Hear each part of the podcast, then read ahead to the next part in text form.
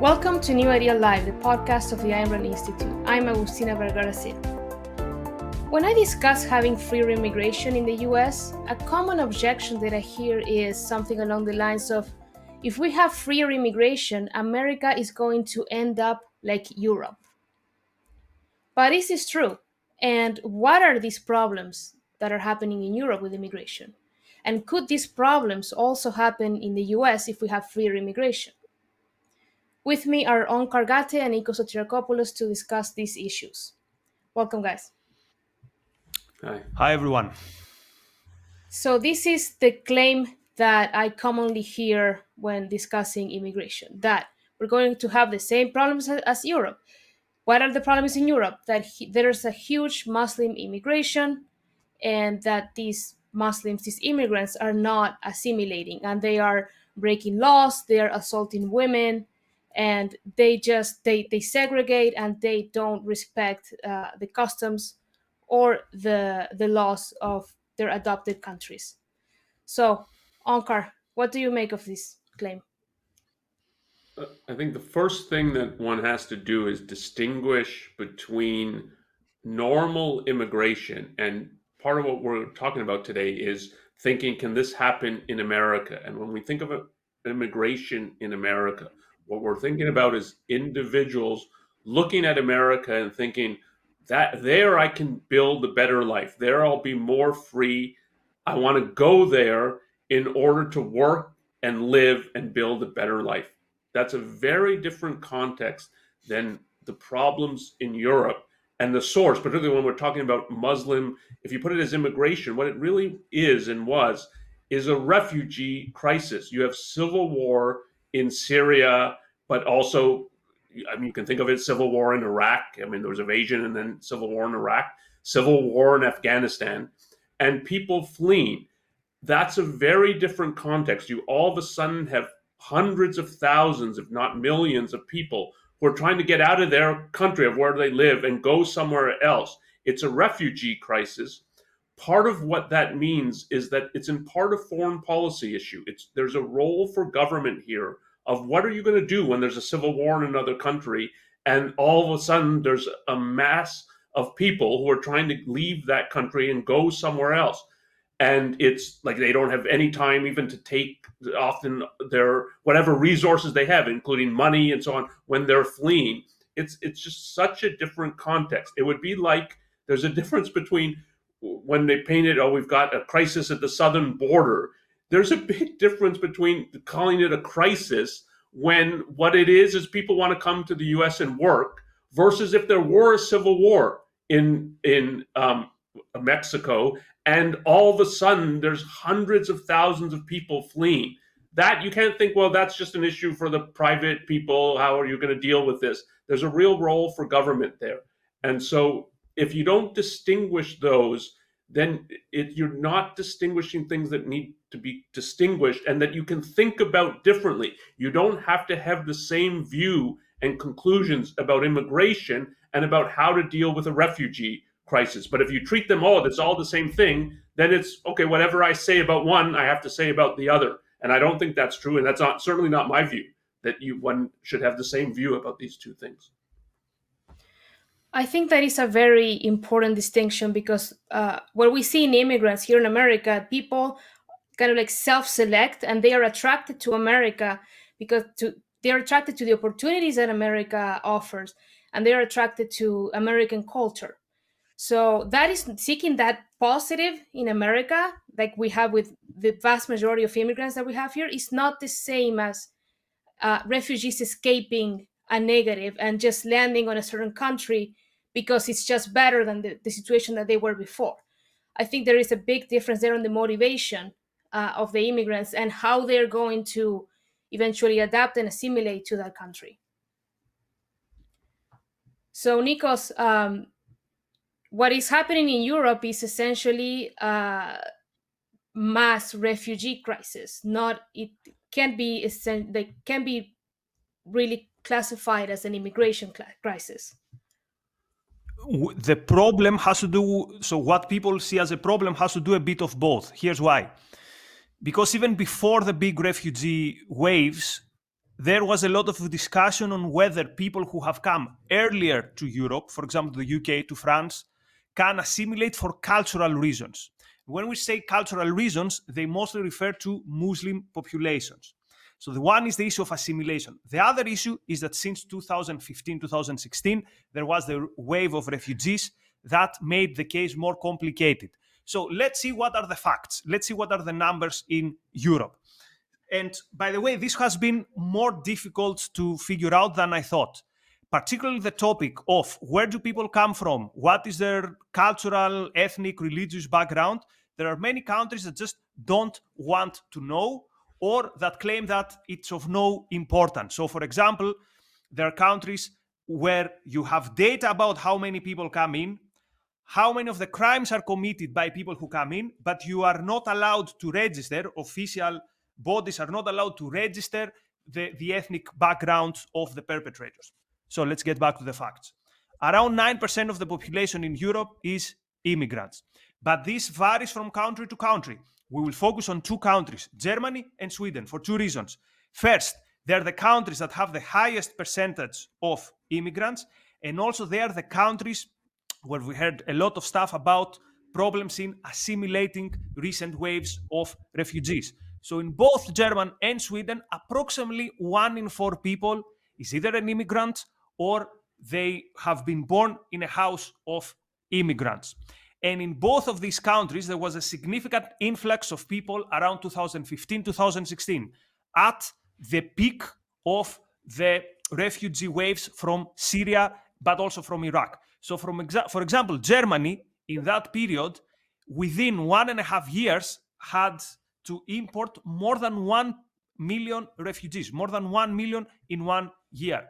And recently they had the same issue with ad- allowing approximately 1 million Ukrainian refugees. Now, what are the problems that uh, are reported with welcoming these refugees? One problem is the rise in crime. So, and this is the area which is very, very difficult to find what the truth is.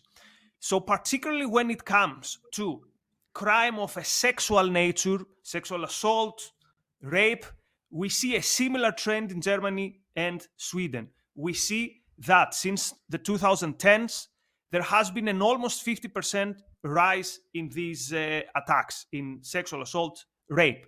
Now, is this because of the refugees? Again, it's very difficult to know. There seems to be correlation. It's very difficult to establish causation.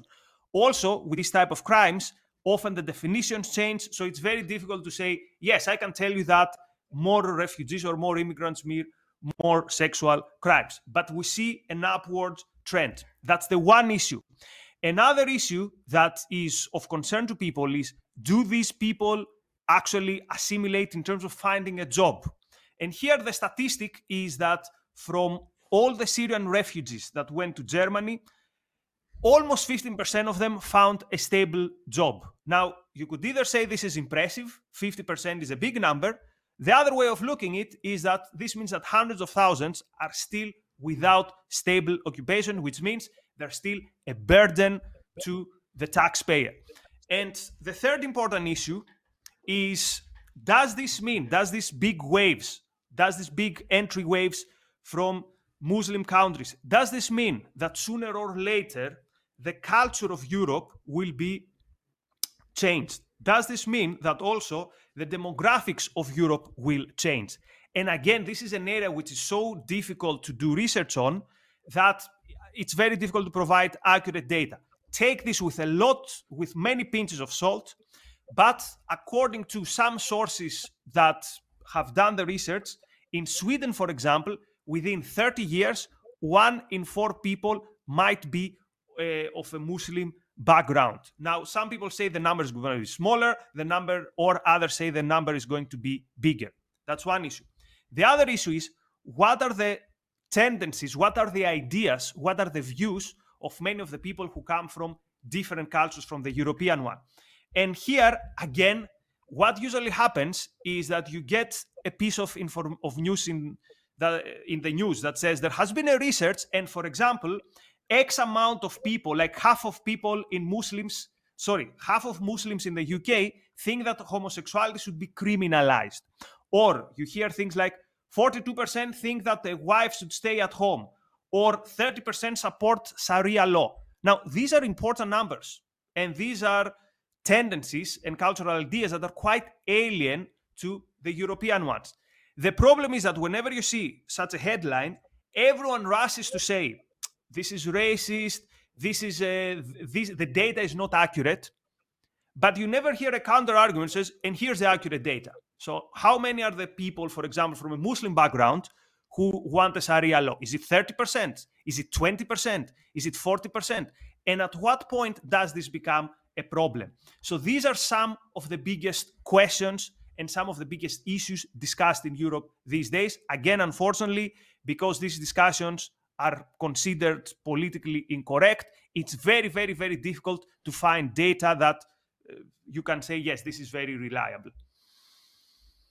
I think that also part of what people are reacting to is that there are so many cases of uh, people with uh, Arab and Muslim backgrounds attacking, for instance, women. So, as most people know, in uh, Muslim majority countries, women are treated worse than second class citizens. They are essentially property to men. And they are treated with violence, they're treated as objects. And what people are responding to is the rise in sexual assault in the in Europe. And it's not only just, you know, rape. It could be something like people, uh, men groping women, uh, yelling things, violent and aggressive things to them in the street. So uh, I have read the uh, uh, Ayaan Hirsi Ali's book, uh, Prey, and she talks about how women's lives have been completely disrupted in many areas of Europe because of the mass um, the mass influx of Arab um, and Muslim men that want to bring their way of treating women to Europe. And one event that has made the headlines and is very well known is New Year's Eve in 2015 uh, in uh, in the city of Cologne, Germany, near the cathedral. Uh, about 1,500 men of Arab and North African backgrounds got together, and most of them apparently were asylum seekers, and they sexually harassed and assaulted essentially any woman they came across. So I, I, as a woman and as a human being, I'm really uh, disgusted that this is happening in, in Europe, and I think it's a concern that that is the type of concern that people are responding to. Can this actually happen in America? And Sorry, that, Agustina, and there's a second group. Yes. There's a second group. There's a second group which has seen a significant rise in attack against it. It's a group which is uh, the Jews, particularly in France. So there have been years where in France you have an average of almost two anti-Semitic attacks per day. Some years ago, I was in Berlin. I was drinking a coffee, and opposite there was a building, and there was some police with a gear like Robocop like gear and machine guns. So I asked the waiter, "What's happening there?" And they told me, "Oh, that's the local synagogue. That's how it is 24/7." So again, who is who is perpetrating these attacks? The fact that we that we don't want in Europe to discuss these issues make it very difficult to say this is exactly what is happening and this is who is to blame. Yes yes that is true. Uh, but yes onkar? Yeah i'd put it more strongly than you don't that europeans don't want to discuss the issues. And you see some of this in america as well but i think it's more pronounced in europe and it's more pressing in europe. It's an active denial of what is actually happening. So it's not just we don't want to discuss it. We're going to pretend and evade. So we're going to pretend that something different is happening and we're going to evade any argument or evidence to the contrary. So part of what happened in Germany, the and if you followed it at the time that it so there were some whisperings that something happened really bad in New Year's Eve and there was widespread official denial of it. No, it didn't happen. This is anti immigrants, the far right trying to um, just get media exposure and so on. So, and it was significant the attempt to cover it up. And so that's not just what we won't talk about it. We're going to deliberately misrepresent and lie about what is actually happening. And if you're if you've descended to that level, you've got a real problem. And so the wider context for this is is 9/11. And this is what happened after 9/11. And it's again I think it's in some ways worse in Europe, but you saw it in America as well. And you can't understand I think what has happened politically in the last 25 years if you don't understand this context, which was widespread denial and evasion that Islam, as it's preached throughout the Middle East today, and if we're talking about 9 11, going back 20, 25 years, 30 years, is militant, it's seeking political power, it's trying to recruit people to this cause, a political totalitarian cause. The spearhead was what happened in Iran. And it, the question in the West is are you going to face that fact or not? And after 9 11, people um, bent over backwards to say, whatever you say about this, and whatever you think the cause is, don't you dare say it has anything to do with Islam. And even more than that, and even in the US, I mean, and the U.S. is is the country that's attacked, and our president a week later says, "Well, but Islam's a religion of peace." And don't so not even don't think there's a connection. The connection is Islam preaches peace, and somehow, nevertheless, we've had this attack. So it's like they're working against this, and nevertheless, we've had this. Attack.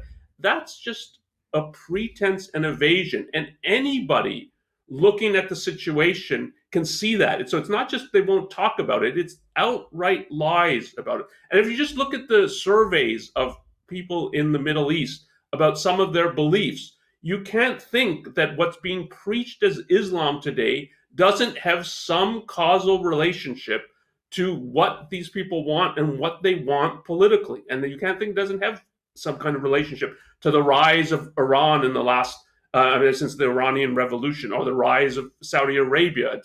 And so, it, in that context, if you've got this massive evasion, and then you have a refugee crisis, um, and part of what was was experienced in Europe is, and this is what part of what makes it different than immigration. In actual immigration, the people, which means the individual citizens in the country, have to be welcoming to immigrants, not every single citizen. And it's not like you have a vote and it has to be unanimous. Yeah, we're going to let this person or that person into the country. But it has to be that citizens, yeah, we want these people here. Is it, I want to marry this person or I want to hire this person. So, and part of that, then there's a selection that goes on as, yeah, we see this person as he's going to be a hardworking person that I want to deal with. And a refugee crisis, again, is not that it's not that kind of selection going on. And so if you have, it's a refugee crisis here with its Muslims, many of whom are obviously going to have these kinds of ideas because that's where they're coming from. And uh, Agustin, you put the self selection, which is true, that it's getting people who want to build a better life, but it's also what that often means is they see the problems in their own society. And it's like, I don't want to live here, I want to live there. And here you don't. So they neither want to live in the. They don't think, oh, I want to come to Germany because it's great. But they also don't see the problems in their own. What they see is, well, there's bombs falling on my building, so I have to run away. But that's not the same as there's something wrong with my culture. And so you're getting. It's very different what you're getting. And then if it's in the context that we're going to deny all of this and evade and pretend otherwise, that's. I mean, it has to be a recipe for disaster. And this is part of why it's like there's not that same reason to think this is what would happen in America for both. There's not as bad as it, the situation is in America. I don't think it's that evasive, and there's not reason to think we're going to have hundreds of thousands of Muslims who like that's the only immigrant we're going to have. And but that's what again a refugee crisis is like. That's all that's coming, um, and it's just not the context in America. Yes, exactly. It's not the context in America, and you said immigration America it's the, everything looks very different, and that's true. For instance, one of the countries that I often get like you know quoted a lot as okay, this country has a ton of problems. France. France is uh, the ten percent of the population in France is foreign-born, so immigrants, asylum seekers, etc. And fifteen percent of the U.S. population is foreign-born. So we have five percent more uh, po- uh, immigrant population in the United States or, or foreign-born population, and we don't see the type of problems that Europe is experiencing. One claim that is often made is that, for instance, immigrants are uh, disproportionately responsible for crimes, you know, versus U.S. citizens. But this is not the case like it can be in Europe. This is not true. The data shows that both legal and illegal immigrants commit less crimes than native born Americans. And uh, for the illegal immigrants, it's, it's a, a bit hard to gather this data because usually most states do not uh, collect information on the immigration status of a person that committed a crime or allegedly committed a crime. But there is one state that does this, which is the state of Texas, and they issue reports to this effect. And we see in Texas that uh, the both legal and illegal immigration population are way less uh, responsible for crimes than uh, American uh, than American citizens. There is another issue that happens in Europe, which is immigrants get really easy access to uh, the welfare to welfare programs, and I think this is a big issue because I think that the and you guys can tell me if you don't agree with this, but I think that a country that has very easy access to welfare for anyone that just arrives in the country and is like seeking asylum has not been granted asylum yet they can live there and just collect welfare that will attract a certain type of immigrant that is more reluctant to work i think. Um, and that is not the case in the united states. You know there's this myth that uh, immigrants abuse welfare but the reality is that legal immigrants meaning people with green cards uh, don't get access to mean tested uh, federal we- uh, welfare programs until five years after they have been present legally in the United States. Uh, illegal immigrants don't get access at all to these uh, federal welfare uh, programs except for emergency Medicare. State wise, it varies depending on the state when it comes to state welfare, but they usually get very little access if they get access at all. So we see this difference between Europe and the United States, where it's really hard for an immigrant or uh, asylum seeker to get access to welfare in the United States, where it's really, really easy to do it in Europe. And furthermore, it is really, really hard for uh, for people in Europe to get work permits. It can take up to six months. Being kind of generous, it takes can take up up to six months to get a work permit, and in the meantime, they can live off of welfare and they are provided housing and all sorts of things. So this is some of the difference in general between the uh, European uh, population when it comes to immigrants and the American immigrant population. Now, a valid objection would be, well, but you know, they like what about the Muslims? The problem is that the the religion of these of these refugees is contrary to to the values in Europe. So when it comes to Muslims in particular, uh, we have data from America that uh, Muslim immigration, uh, Muslim assimilation is going really well in America. Uh, Muslims in America are much more likely to be aligned with the opinions of uh, the general public than are Muslims in Europe. So this phenomenon occurs where the views of Muslim Americans do not reflect the views generally of Muslims worldwide. They are much much more assimilated culturally than uh, muslims in europe and they have adopted much more broadly the values uh, of american culture. Uh, and this this can be shown for instance in uh, what muslims uh, uh, the opinions of muslims about certain issues that align much more with the, the american public's opinion on, on, these issues than in europe for instance um, there's a there's a study from Pew that says that while the vast majority of uh, Muslims around the world are very much opposed to homosexuality, 45% of Muslims in the US consider homosexuality as morally acceptable. So they're completely fine with it. So contrast that with only 5% of Muslims worldwide that accept that uh, um, homosexuality is morally acceptable. And there are other type of metrics, other research that has shown that Muslims in America are much, much, much more assimilated to American values, to America, than Muslims around the world. They're much more liberal in their opinions and the things they practice, much less likely to wear uh, hijabs, niqabs, and this data. So this data has been changing dramatically late uh, in, the, in the last several years. So they are assimilating apparently at a really, really high uh, pace. They're really assimilating really fast. Uh, so this is the type of things that point to okay, we don't are not seeing these problems, the same problems in Europe as we see in America. Eh, we don't see sorry the same problems in America as we see in Europe when it comes to immigration, and specifically with Muslims, they are much more assimilated than uh, Europe than European Muslims. So what is but there has in... yes go ahead. So the question is what is different in europe? Why don't they assimilate in in in europe? So i think the answer is you, you mentioned that they make they they they see the american values and they adopt them. And the question is what are the values in europe because europe more and more is proud of not having any distinct values so there have been many cases of high level European intellectual leaders or politicians being asked, you know what, our culture is going to be eroded. And their answer is, okay, so what? Or they ask, like, what is our culture?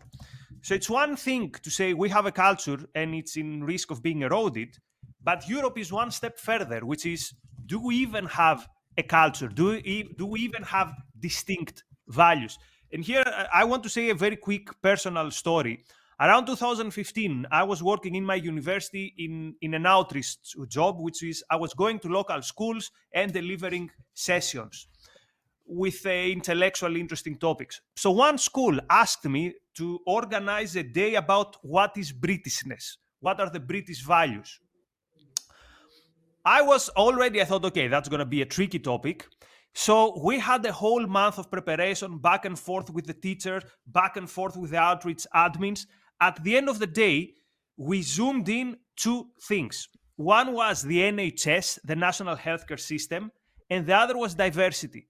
So I thought, how weird that a country defines itself by its healthcare system. I mean, Cuba is doing this. And the other thing is diversity, which is not a value, it's a description that we have different people, but doesn't say anything. Anyway, even this at some point was considered too controversial. So, to cut a long story short, the session was cancelled. At some point, they told me, forget it, this session is not a good idea. So, we have people in Europe who don't know what they stand for, who couldn't care less about standing for something. So, what we're saying to people who come in is you have to assimilate in what? In nothingness. Or they have to assimilate in very socially engineered and shallow values, such as, for example, again, diversity that doesn't mean anything, or quote, fairness. And people can smell that these values are nothing. So they say, okay, there is not much here to assimilate in, so why not keep my culture? People are telling me my culture is equally good with other cultures. People tell me I don't need to get rid of some of the bad ideas that I carry with me for the people who carry bad ideas with them. And therefore, many people do not see the need for assimilating. Of course, we have to say the majority, I would say, of people, or at least the people I knew in the UK, have actually assimilated in what we would call more Western values. For example, respect for the individual, respect for women, respect for equality of rights, treating people decently. But Europe is in this moment in history when it's when it really struggles to even accept that it needs to have some deeper core values, as for example, the United States, the pursuit of happiness, the idea that uh, you were born free and you have individual rights and property rights. So this thing in Europe is much, much, much weaker. Onkar, am I getting into something? Yeah, though I would add that so you can look at diversity as many people use it as they're just throwing around a buzzword. They don't know what it means. It doesn't stand for anything in their minds. But in the leadership's minds, I think it stands for what you said near the end, which is every culture is the equal of every other. And what it really means is, uh, when we're talking at this cultural wide level, is don't you dare think that Western culture is better than any other culture. So it's the target is Western culture, and the idea that it's if you say Western culture is superior, you're like a racist who says uh, the white skin is superior to black skin. They don't make any distinction between a set of ideas which is chosen and can be true or false, good or bad, and some uh, physiological characteristic like skin color that is absolutely irrelevant to judging a person person's ability or moral standing. And so that the more that is the official position, then you can understand something like what happened after 9 11. Whatever we do, we dare not say that Western values are better than their own values. And so we dare, since they all believe in Islam, and so we dare not say there's some problem with Islam. No, that's just a difference that it's a difference that we should tolerate or even embrace and welcome. And if you're doing that, you're telling people there's you should not assimilate. You're actively discouraging them from thinking there's anything valuable here. Um, and if you combine that with the issue of welfare, and I'm I suspect it is easier to go on welfare in Europe than it is in America, but I suspect it's probably not that easy this again is, I think, a reason why to distinguish a refugee crisis from immigration. A refugee crisis, uh, the way they are handled now, is almost by definition welfare. It's the government steps in and we're going to house you, we're going to put you in place. So it's all taxpayer money going to these people.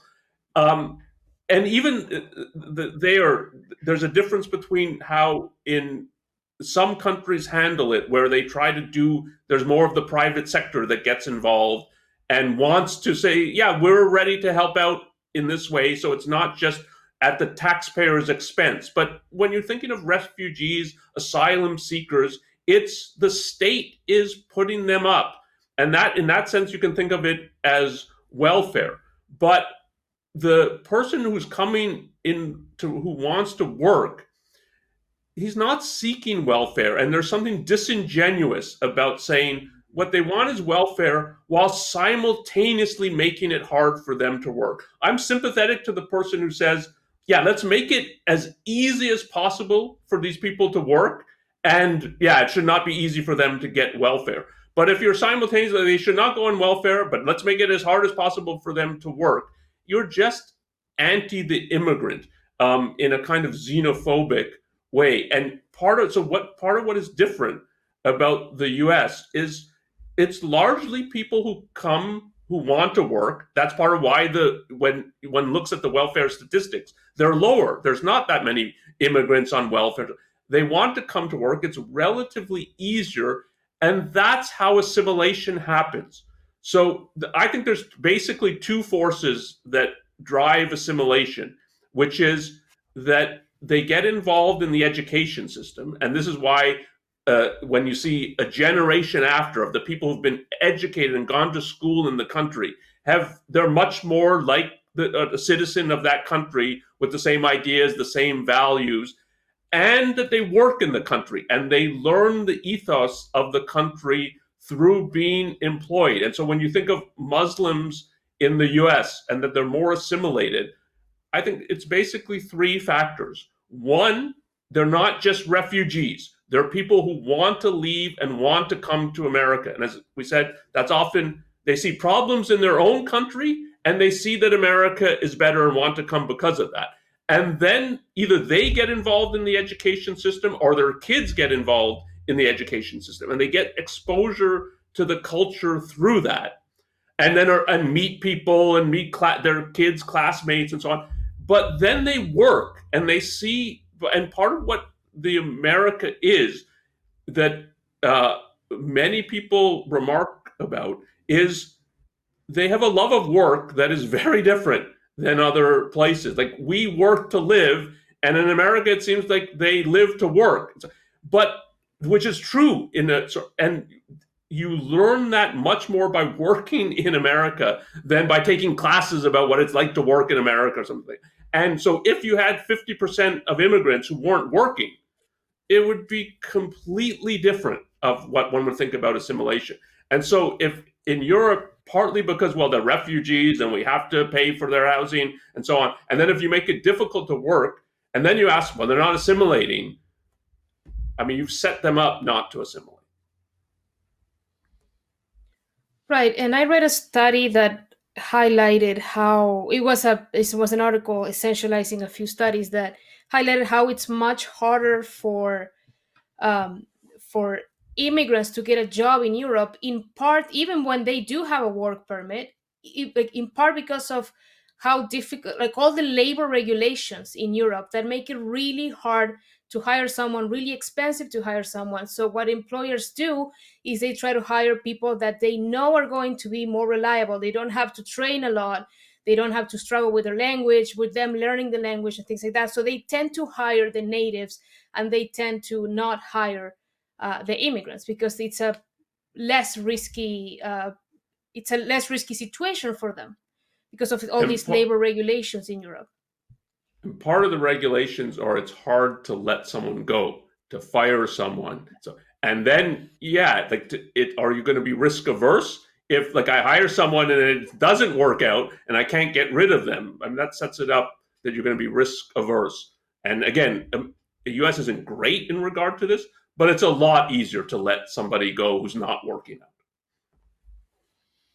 Yes, and on top of that, there have been the government has actively meddled into the assimilation pro, uh, process of the of the immigrants by instituting in some countries these uh, multicultural initiatives, and essentially what they did like in places like germany and the netherlands is not encourage assimilation. They encourage people to just remain with their values of their culture and all of their customs. And what it really did what it what these programs do in the end is it help they help legitimize the segregation that occurs. So there's for instance in, in the netherlands there was a, a, a law called the ethnic minorities act that essentially used uh, government money to uh, fund religious institutions and educational programs and uh, and media for immigrants that encouraged immigrants uh, to coexist with the Dutch, not to assimilate to to the culture in the Netherlands. So this in, turn led to separation and desegregation of immigrants communities versus the Dutch. They just live separately as if they lived in two completely different nations as opposed to integrated with them. So the government also actively meddles with these too. And when we see these uh, multicultural programs, they really do the opposite of what they intend supposedly to do. And part of the problem here is that many of the intellectual and political uh, elites, for a lack of a better word, in Europe, they feel an important level of distance from their local population in terms of values, in terms of their sensitivities and in some way, they see the immigrant as also a good chance of social engineering, of saying, okay, now we can change also the minds of these brutes, our natives that don't understand. So, but they don't do this in terms of we have these important values and we wish everyone will have these values. It's more like, okay, we're going to use again these social engineered values to impose them on the population. And we will do this via this idea of uh, yeah, let the immigrants have their own values, but you people, the natives, cannot have their own values. And here's a, a point related to this the more the government intervenes in welfare and economic regulation, the more immigration becomes a win lose. Let me give you an example. In the UK, there has been a lot of discussions about what is the net cost of immigration to the taxpayer. So, for example, there have been pieces of research that say that immigration has cost the country 100 billion in the last decades.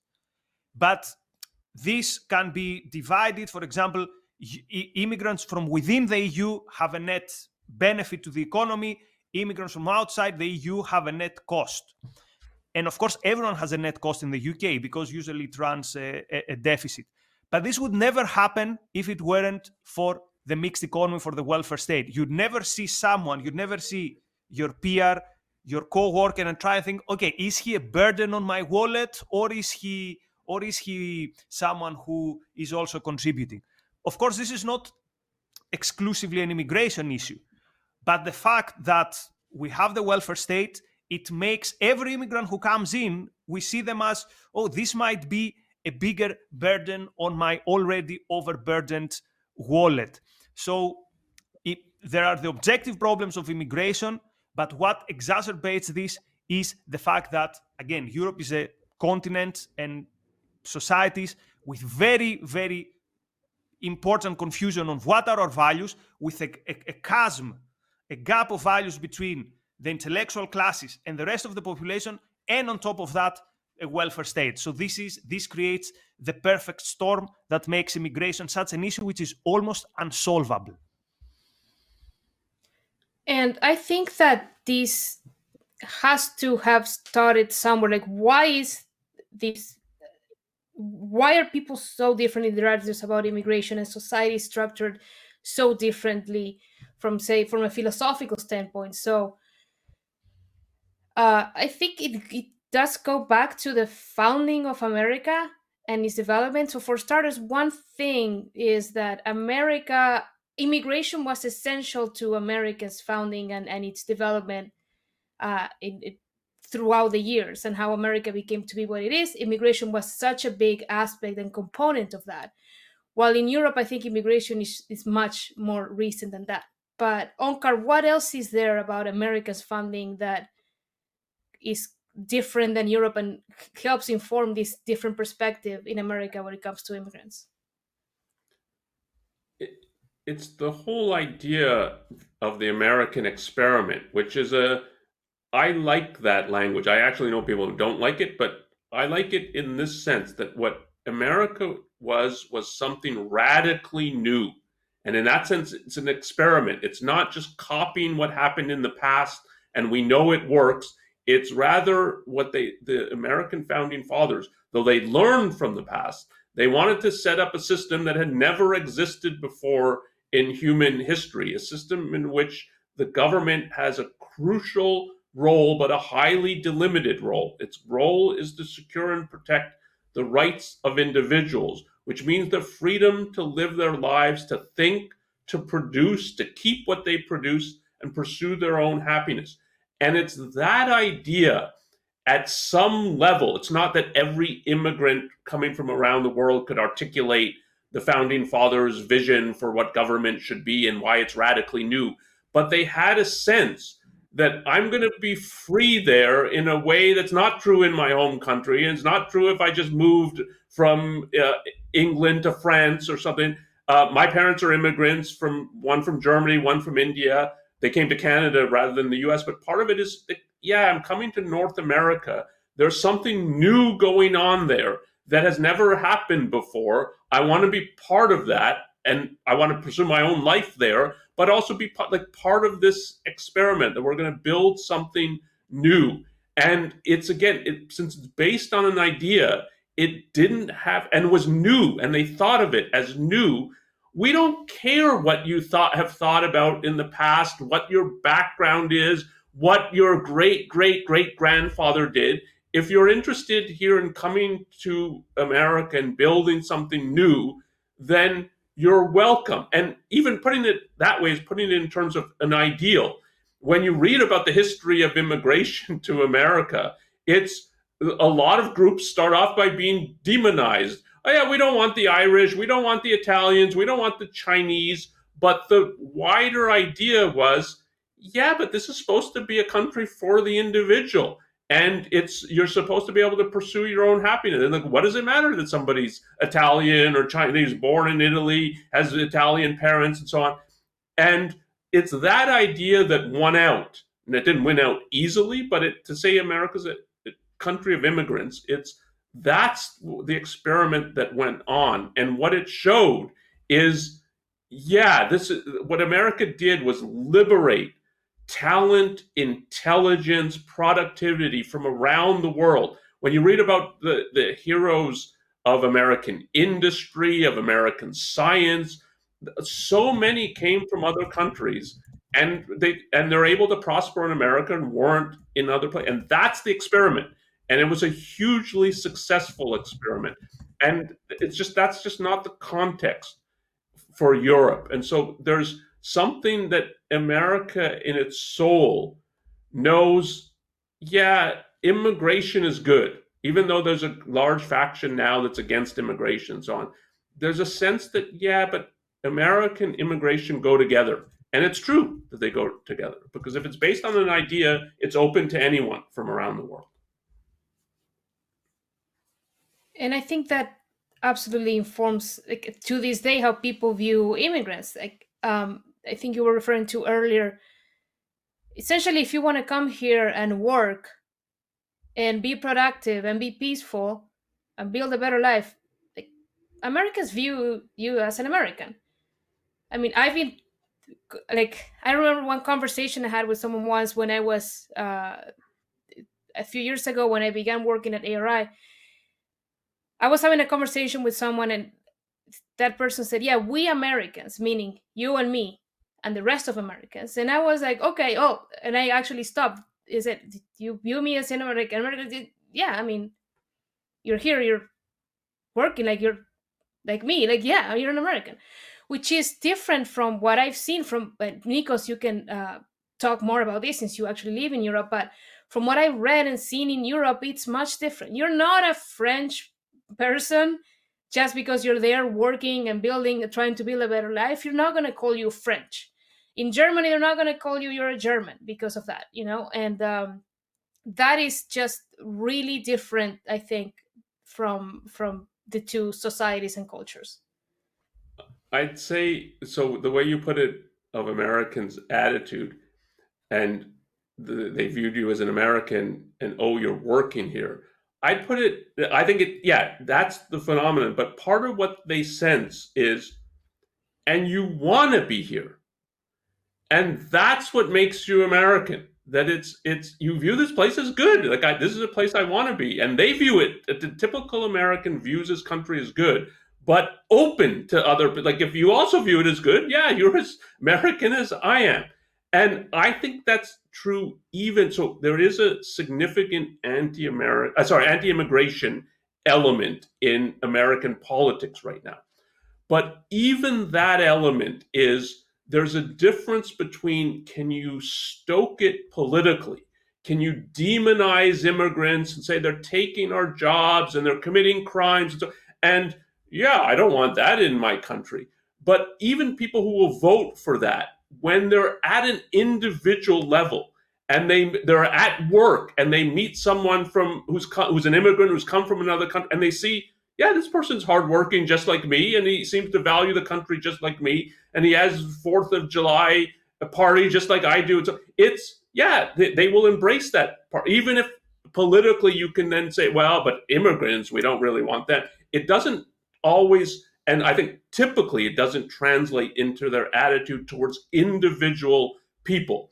Um, there are some who even like when, when they find out you're an immigrant and they, there's a real hostility there, but it's not the majority of Americans, and it's I don't even think it's that prevalent among the people who will vote for someone saying, "Well, we're going to close down the border and build a wall," and so on. And that's because at an individual level, an American actually values his country and responds positively to other people wherever they're from who also value the country.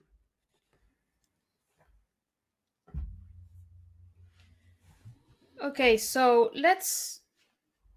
Like, I have a question, and I think it's a valid question that people would ask. So, if we have that in Europe, these um, refugees and these asylum seekers and just foreign born people that are immigrating and committing crimes uh, such as is prevalent in, in, in Europe. And Hirsi Ali claims that they have almost like total impunity. They know they can kind of like get away with it. Even like people that have deportation orders because they have committed a crime, including sexual assault and things like that, they are just they can live years in Europe without actually having that enforced, without actually being deported. So, and part of the claim, like we had discussed, is that politicians, governments look the other way because it's seen as racist to enforce these laws and to call out uh, the fact that okay, these people were asylum seekers, they were refugees from this particular country that is Muslim majority. It's seen as a really racist, xenophobic. Could that ever, if we had an influx of Muslim immigrants, which we have said it probably wouldn't be um, for several reasons that big, but let's say it we have an influx of immigrants that begin committing crimes. Do you think that same mentality, given what we are seeing culturally, could actually happen in the US, or would the law be enforced regardless?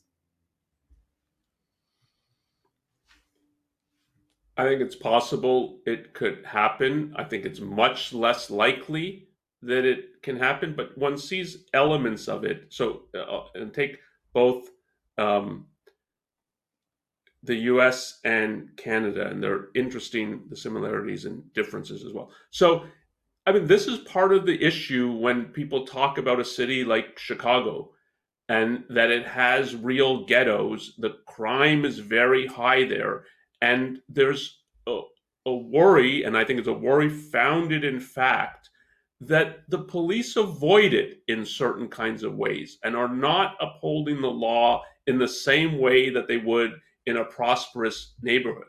And the real victims of that are the peaceful people. They might be poor, um, they might not be making that much money, but in those neighborhoods who actually want better and more effective policing and they're not getting it and they're not getting it in part because it's seen as well. It would be that is tyrannical or racist to do this. This was part of black lives matter and get rid of the police and so on.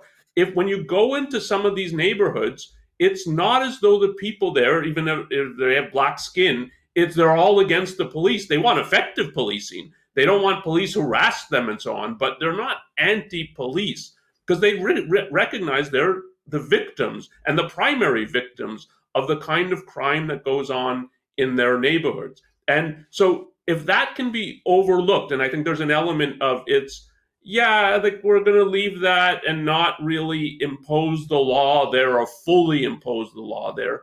You can imagine that happening in, in regard to immigration. And you can even think in the history of the country, part of that that you get so it, it's a natural thing for immigrants to first um, go into certain neighborhoods and so on where okay people i don't yet speak the language but i can interact with people who speak my the language from where i'm coming. So there's italians that go into parts of a neighborhood jews who go into parts of a neighborhood irish and so on. And that that you can get crime in those neighborhoods. And again if you don't have full policing, it's easy for that. Part of, and again, part of why the issue of a refugee crisis matters is it makes a difference if you have, yeah, there's some people coming from Italy, some people coming from China, some, it's not all one whole alien thing that has come, but a refugee, and if they're all coming from countries that have a similar religion, similar ideas, you all of a sudden have hundreds of thousands of people like that. And that makes it easier that you could get what they call no go zones in Europe and so on. And then if you have that we're not going to police this and that it would be racist or um, imposing our Western values that's wrong to intervene in these kinds of places, that's a recipe for disaster. And the, part of what's interesting about Canada. So Canada's more multicultural than the US and will push more like all the cultures, they're equal and so on. But and it's a land of immigrants. I mean, it the the percentage of the population that is immigrant and coming from elsewhere is very high in Canada, but it's coming from across the world. And that makes a difference. And it makes a difference even for multiculturalism because it's these people coming from all kinds of different places, speaking different languages and so on. And a common denominator is, well, we'll meet by speaking English or French and we'll learn the values of Canada and so on. And so there's less of a problem, even though it's more multicultural, because it doesn't just have refugees from one area of the world and like a, lot of them who have come into the country in a very short period of time and then thinking, well, what multiculturalism requires is telling them they're as good as us and they don't have to assimilate, and there would be something wrong if they assimilate. So that would that's just a different circumstance, and that's again why there's something unique going on in Europe. It's a combination of forces, all like, and the, that combination of forces is producing a disastrous result. I think. And you mentioned Onkar the issue of, of language um, and how people come together. Like they, they come from all parts of the world speaking different language and they come together, like in Canada, for instance, to speak English or French. And Ayn Rand has a makes a point uh, related to this in her essay. Uh, well, it's a talk that was turned into an essay, Global Balkanization. And I think you can explain it better than I can, Onkar, what the point that she makes has a whole hypothesis of the importance of language in in cultures well yeah so that you can take two different angles on it. So one just the assimilation angle and then the wider issue i think that she's raising. Because uh, the global balkanization is an article about tribalism and that's the wider issue. But just in terms of assimilation it, it is another factor. So i put education and work as the two main things that drive assimilation into a culture. But another is that you have to learn to deal with the government and with the law of the new country to which you've um, uh, which you now find yourself in and you want to live in. And the less that they cater to you and say, um, th- that is the government say, we're going to have eight languages and yeah, you might speak Chinese. You don't have to learn English if you're in the US. You can just keep doing that and we'll cater to you. You're setting it up again that that it's they don't need to assimilate. And the more it's one of the reasons to learn the language is that you have to be able to deal with the government and with the law.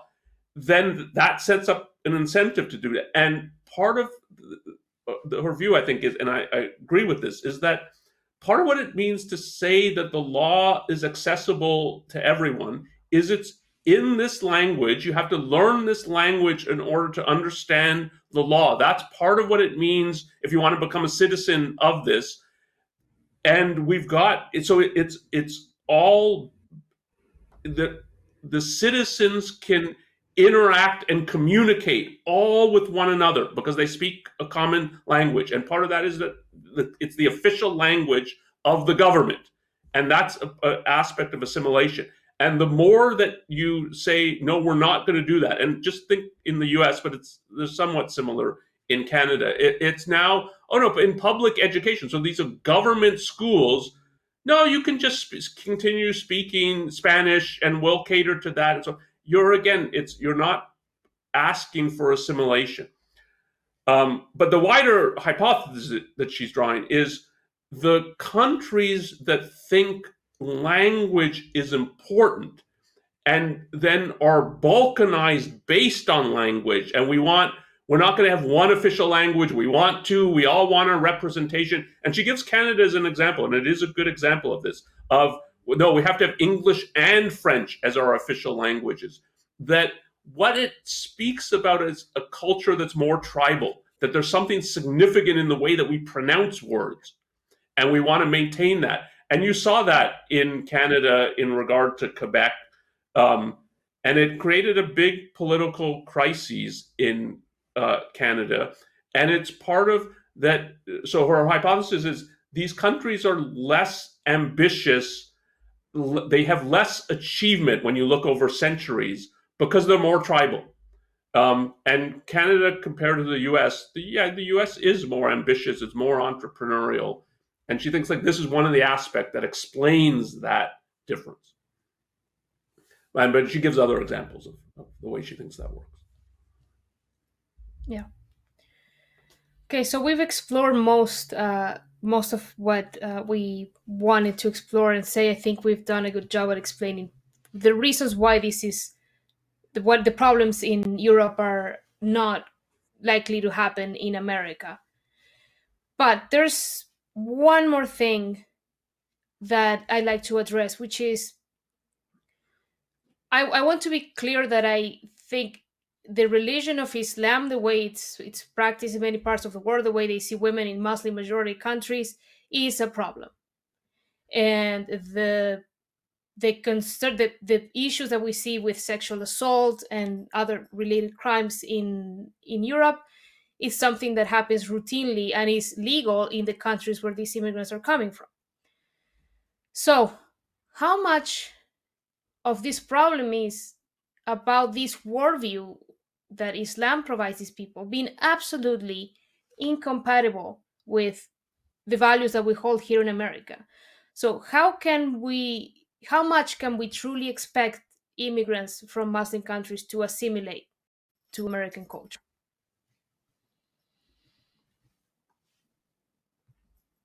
There, so it's true that it's a problem in the Islamic world today, but it's not as though it's the only place like this. And take another um, set of immigrants who've assimilated more, I think, which is immigrants from India, Pakistan, Bangladesh.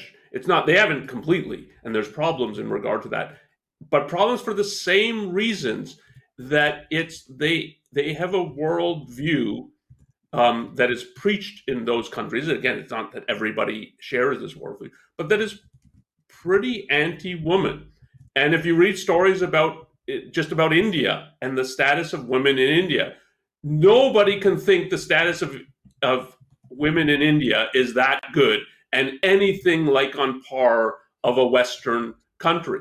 And so people with coming from those countries have aspects of that kind of worldview as well. And part of assimilation is that um, you see that in this country, that kind of viewpoint is unacceptable.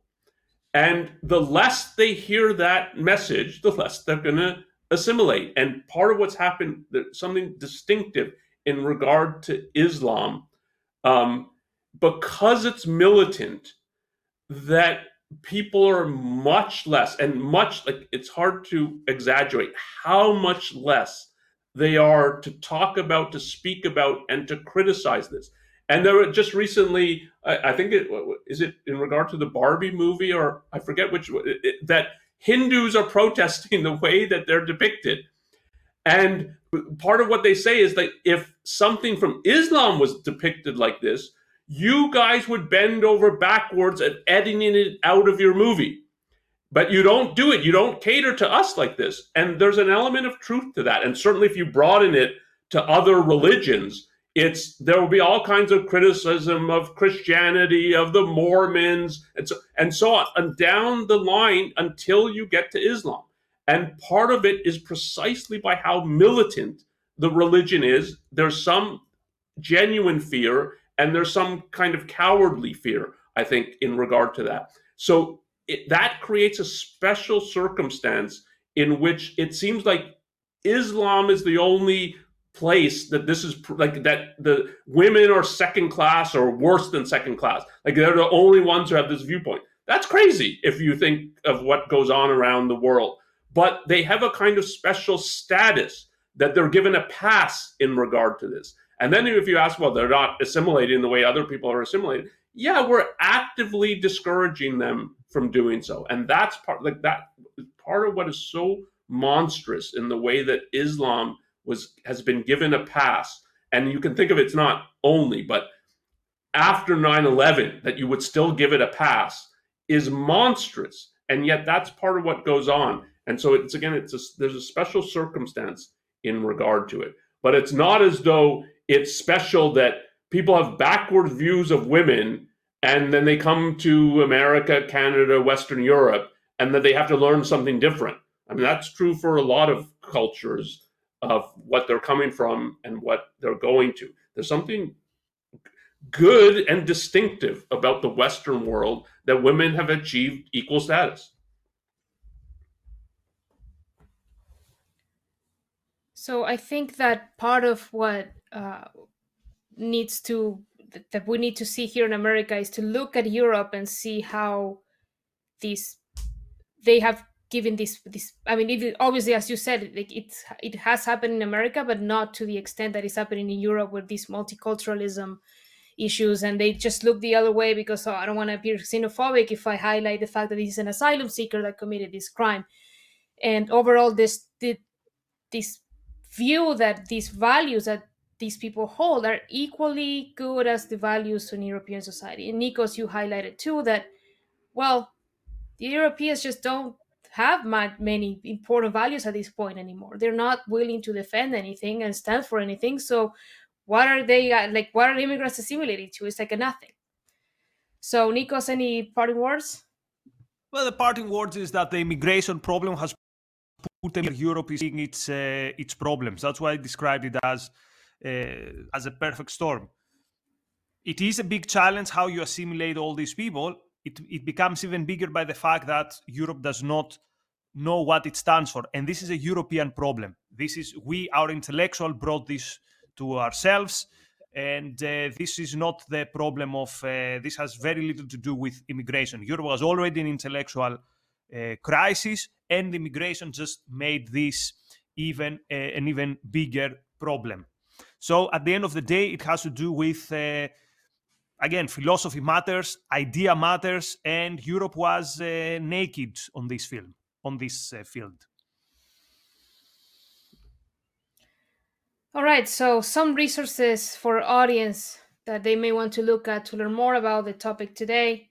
Uh, we mentioned the, the talk by Ayn Rand, Global Balkanization. It is also available as an essay in the book, uh, The Voice of Reason. And the talk is available for free at uh, our website. And we would also like to highlight uh, Onkar and I did a podcast a few months ago on the debate around the right to immigrate, where we address the way that immigrants are talked about here, specifically in America. We don't go into Europe like we did today. And we address some of the common objections and myths that surround immigration. And next week's show, show is Ayn Rand on Watergate with Ben Bayer and special guest Dr. Harry Binswanger.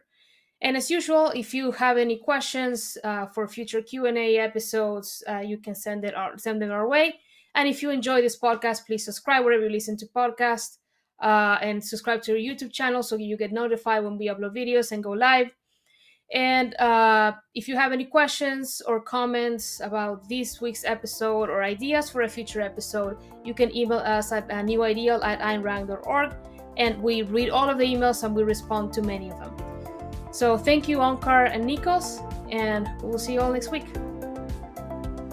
You've been listening to New Ideal, a podcast from the Ayn Rand Institute. If you like what you hear, leave us a review, share with a friend, and subscribe to our other podcasts. This podcast was made possible by donors to the Ayn Rand Institute. Help support this podcast by becoming an ARI member. Go to aynrand.org forward slash membership.